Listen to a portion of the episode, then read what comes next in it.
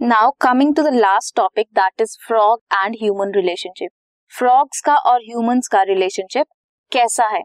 Frogs जो हैं दे ईट insect insects को खाते हैं by this they protect the crops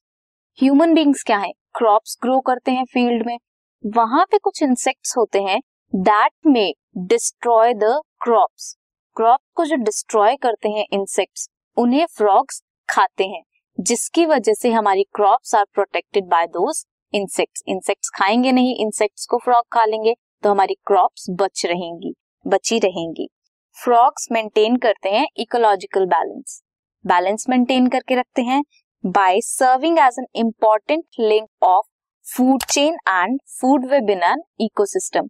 producers के अलावा वो कोई और रोल प्ले करते हैं फ़ूड वेब में या फिर फ़ूड चेन में। कुछ कंट्रीज़ में मस्कुलर लेग्स जो है फ्रॉक्स की they are use as a food by man means ये एडिबल सोर्स की तरह भी यूज़ होता है ह्यूमन बींग्स की लाइफ स्टाइल में. सो so, ये थे यूजेस और you can say relation between frogs and human beings this podcast is brought you by Hubhopper Shiksha Abhiyan अगर आपको ये पॉडकास्ट पसंद आया तो प्लीज़ लाइक शेयर और सब्सक्राइब करें और वीडियो क्लासेस के लिए शिक्षा अभियान के यूट्यूब चैनल पर जाएँ।